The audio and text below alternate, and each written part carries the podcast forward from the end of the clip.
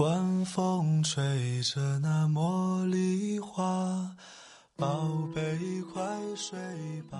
每一天，我们的生活忙碌复杂，希望此刻的你卸下全部的面具和盔甲，呼吸一下新鲜的空气，让心灵放个假。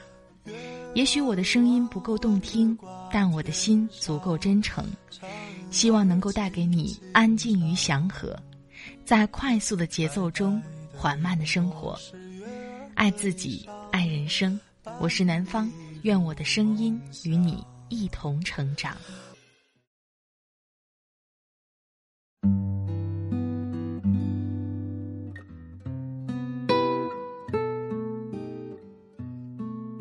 嗨，你好，这里是快节奏慢生活，我是南方。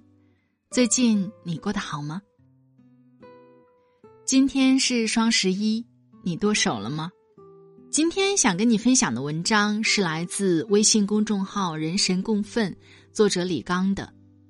爱读书的人从来不问这本书有什么用，里面的一些数据和道理都非常的有意思。我觉得不管你爱不爱读书，听完这篇文章之后，你一定想读一读。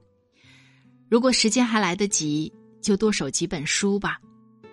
那么就从这几本书开始，打开自己的阅读脑吧。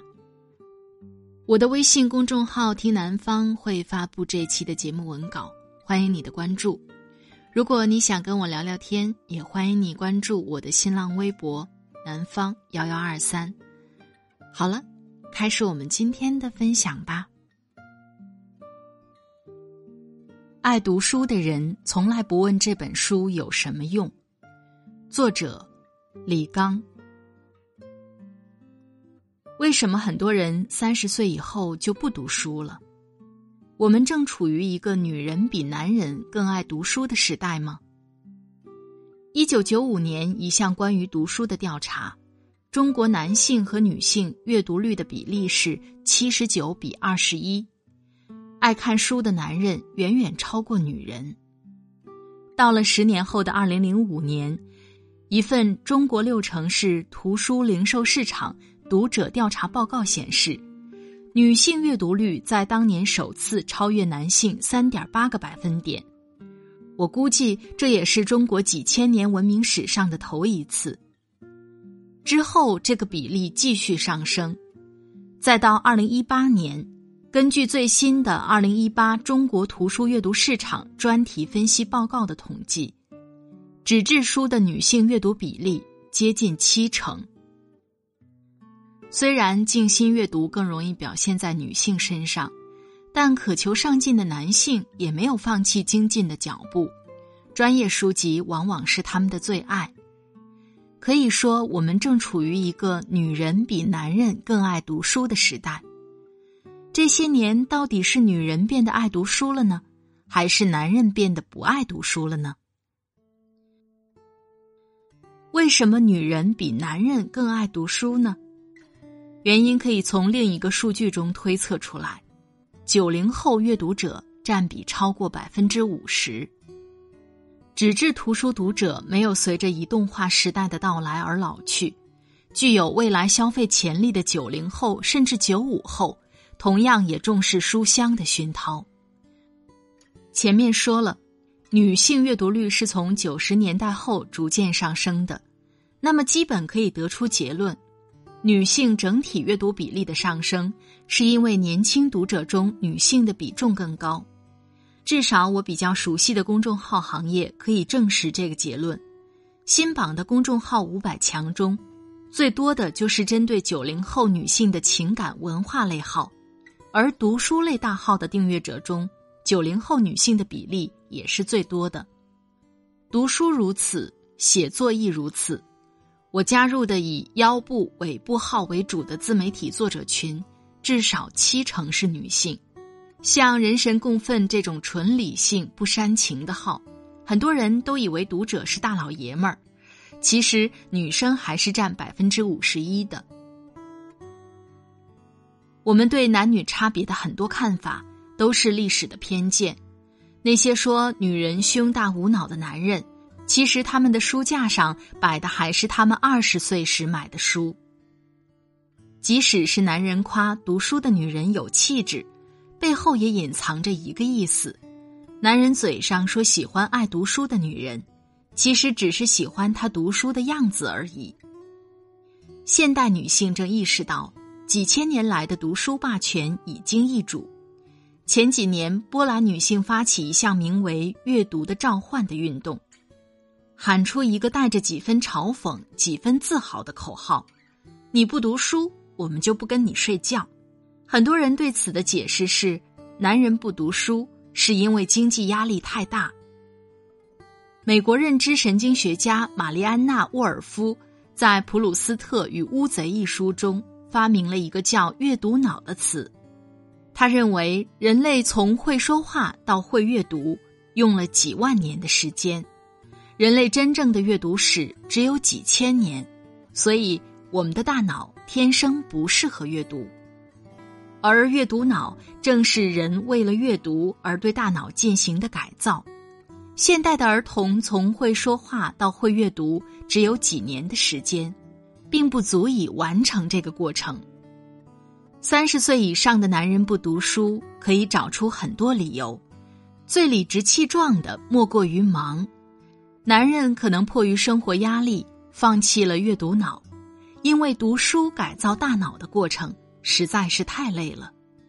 相对而言，女性特别是年轻女生的经济压力小于男性，所以他们保留了阅读脑。可是很多人并不同意这个说法。是的，你们男人白天要上班赚钱，但明明是下班还要应酬吹牛，还要撩妹打游戏，才没有时间看书的吗？所以，男人不读书的原因有必要继续深入灵魂。为什么很多人三十岁以后就不读书了？仔细看这个年龄数据，七零后阅读者的占比大约只有八零后的一半。七零后和八零后加起来也不超过九零后，这说明随着年龄的增长，我们越来越不爱书了。为什么呢？我们再来听一听七零、八零、九零后最爱读的书。七零后，心系国家大事、政治、社会、一般管理学、随笔、哲学类，是七零后最爱购买的品类。八零后呢？注重儿童阅读，童书在八零后群体中销量最好。除此之外，随笔、社会、侦探、玄幻、推理、政治、哲学、世界名著，也深受八零后的欢迎。九零后呢，更关注于自我提升，考研、公务员考试、外文读物等考试类书籍，是九零后购买最多的品类。同时，侦探推理和情感、爱情相关书籍也是他们的最爱。九零后的书单包括两类书，从阅读的功利性上讲，这是两个极端：考试类的书是纯功利的，用会了就丢；情感文学类的书是非功利的，完全是个人爱好。七零后爱买的文史哲一类的书，都是没有什么用的书。可不可以这么说？九零后读者中以功利性阅读为主的那一部分，二十年后也将同样成为一个不读书的人，从这个统计中消失。我二十多岁时的阅读基本上是以小说为主，三十多岁主要是读经济、历史、管理类的书，现在就比较杂，但其中很多哲学、社科类的书都是以前不大爱读的。我想，我可以保持读书脑的一个重要原因，就是远离功利性阅读。而我二十多岁时的同龄人中，喜欢读成功学书的，现在基本上都不读书了。功利性阅读正是年龄越大，爱读书的人越少的原因。九零后并不是爱读书，而是因为他们刚刚离开学校不久。十几年阅读脑的改造效果尚存，读书习惯对他们而言还不算是一件很困难的事。他们一走进职场，就会面临更大的成功压力，特别是男性。这种压力会让他们的阅读更加功利化。后台很多读者向我提出各种各样的职场问题，我也会挑一些变成文章的主题，但我不太愿意直接告诉你具体应该怎么做，因为如果你不能成为适合说这些话的人，不能成为适合做这些事的人，就算告诉你我的答案，你也用不了。读书也是如此。每一个怀着学以致用为目的而读书的人，早晚有一天会放下书，因为读书真的没有用。检验读书的功利性程度，最典型的莫过于你对文学作品的态度。书中自有颜如玉。现在有一种说法，尽量少看，甚至别看文学，理由有很多。其实归根到底只有一条，看了没用。道理是有一些的，即使是历史、哲学、美学、科学这一类看上去不是那么经济实用的书，你也能从中直接找到做人做事的办法。唯有文学类的作品，看上去就是一个个别人的故事，更像是无聊的消遣。文学到底有什么用？很多人不屑于回答。难道什么都要有用吗？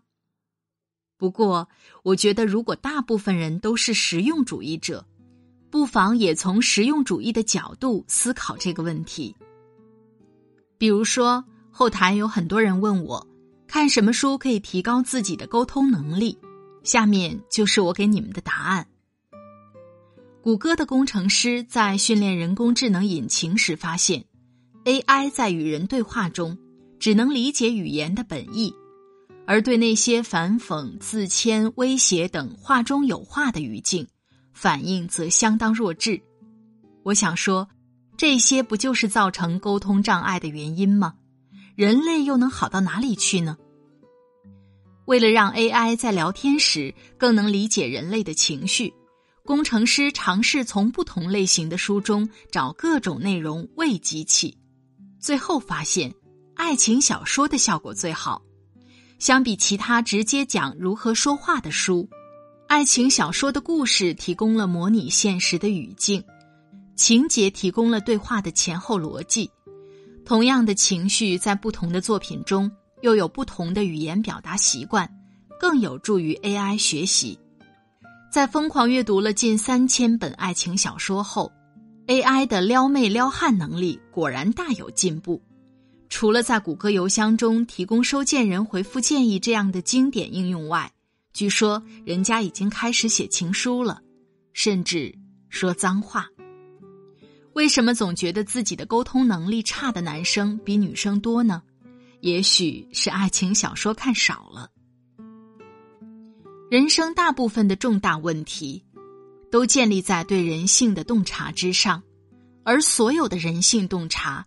都能在小说中找到活生生的例子，就像乔治·马丁大爷在《冰与火之歌》里说过的一句话：“读书的人可以拥有一千种不同的人生，不读书的人只能度过他自己的那人生。”看过《冰与火之歌》的读者应该记得这句话，一个预言。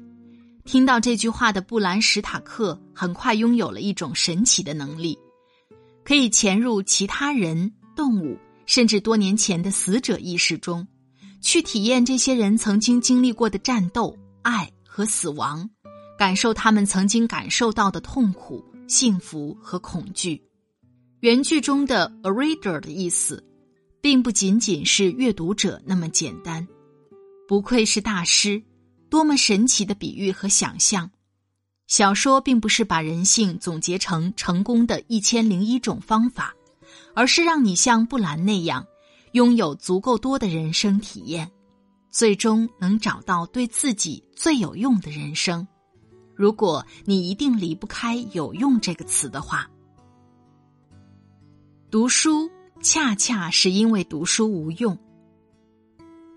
发明文字的鸟首人身大神休斯。向埃及国王萨姆斯推荐自己的发明，他说：“读书将使埃及人变得更加聪明博学。”萨姆斯国王却说：“错了，文字是一个多么糟糕的发明！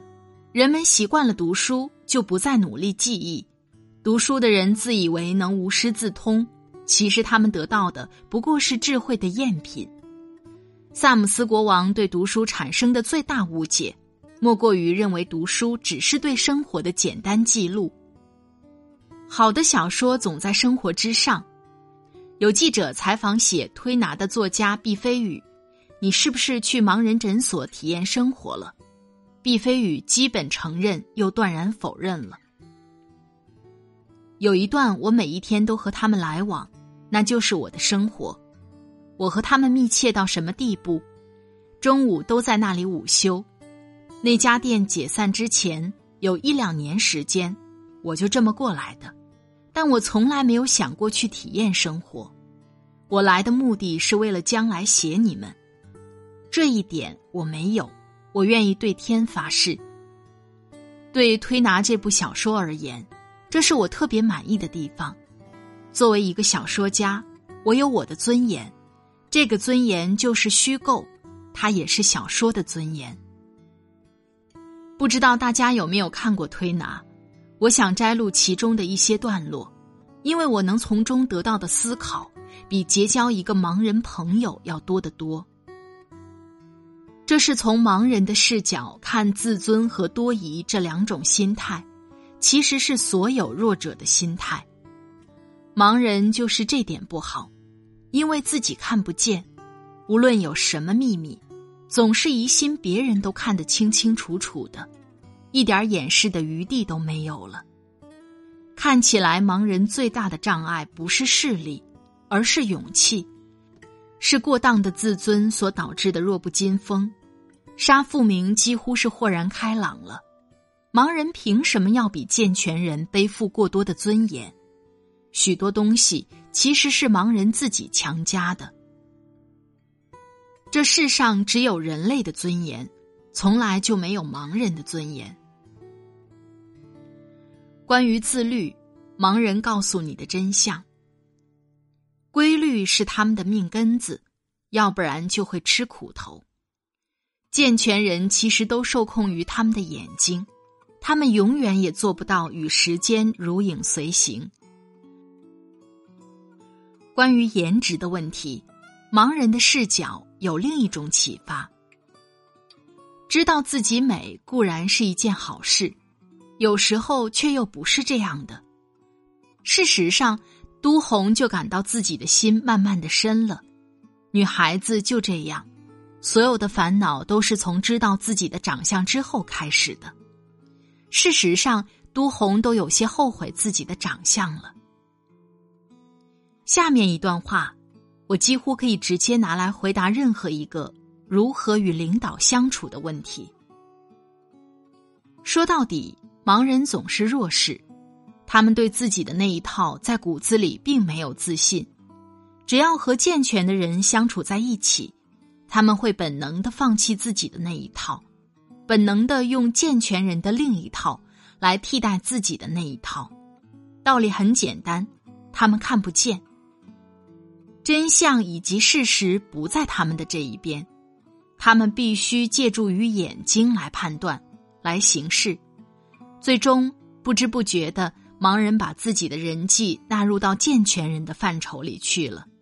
他们一点都不知道自己的判断其实是别人的判断，但他们疑惑，一疑惑，他们就必须同时面对两个世界，这一来要了命，怎么办呢？他们有办法，他们十分自尊，十分果断的把自己的内心撕成了两块一半将信，另一半将疑。这些未必是一个盲人真实的心态，但他又超越了生活的真实，是作家创作出来的真实。如果不是毕飞宇写了这样一部小说，你怎么可能通过一个作家创造的一群盲人的视角，重新认识这个我们自以为熟悉的世界呢？每一本好书都具有如此神奇的效果。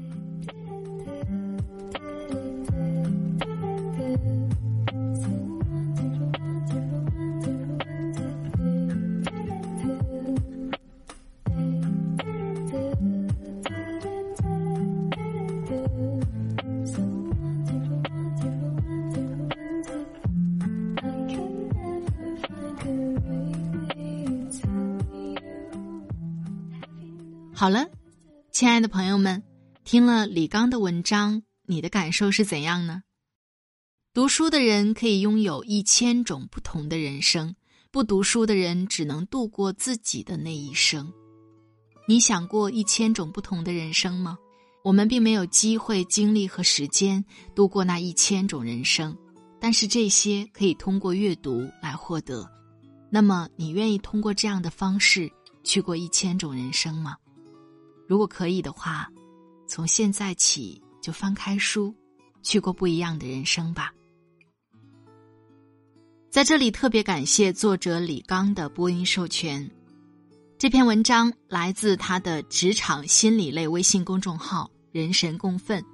如果你喜欢他的文字，欢迎你关注他。快节奏慢生活是在每周二、周五、周日的晚上更新。如果你喜欢我的节目，喜欢我的声音，欢迎你点击订阅我的专辑，第一时间收听温暖。好了，今天的节目就到这里，我们下期再会，祝你晚安，今夜好梦。拜拜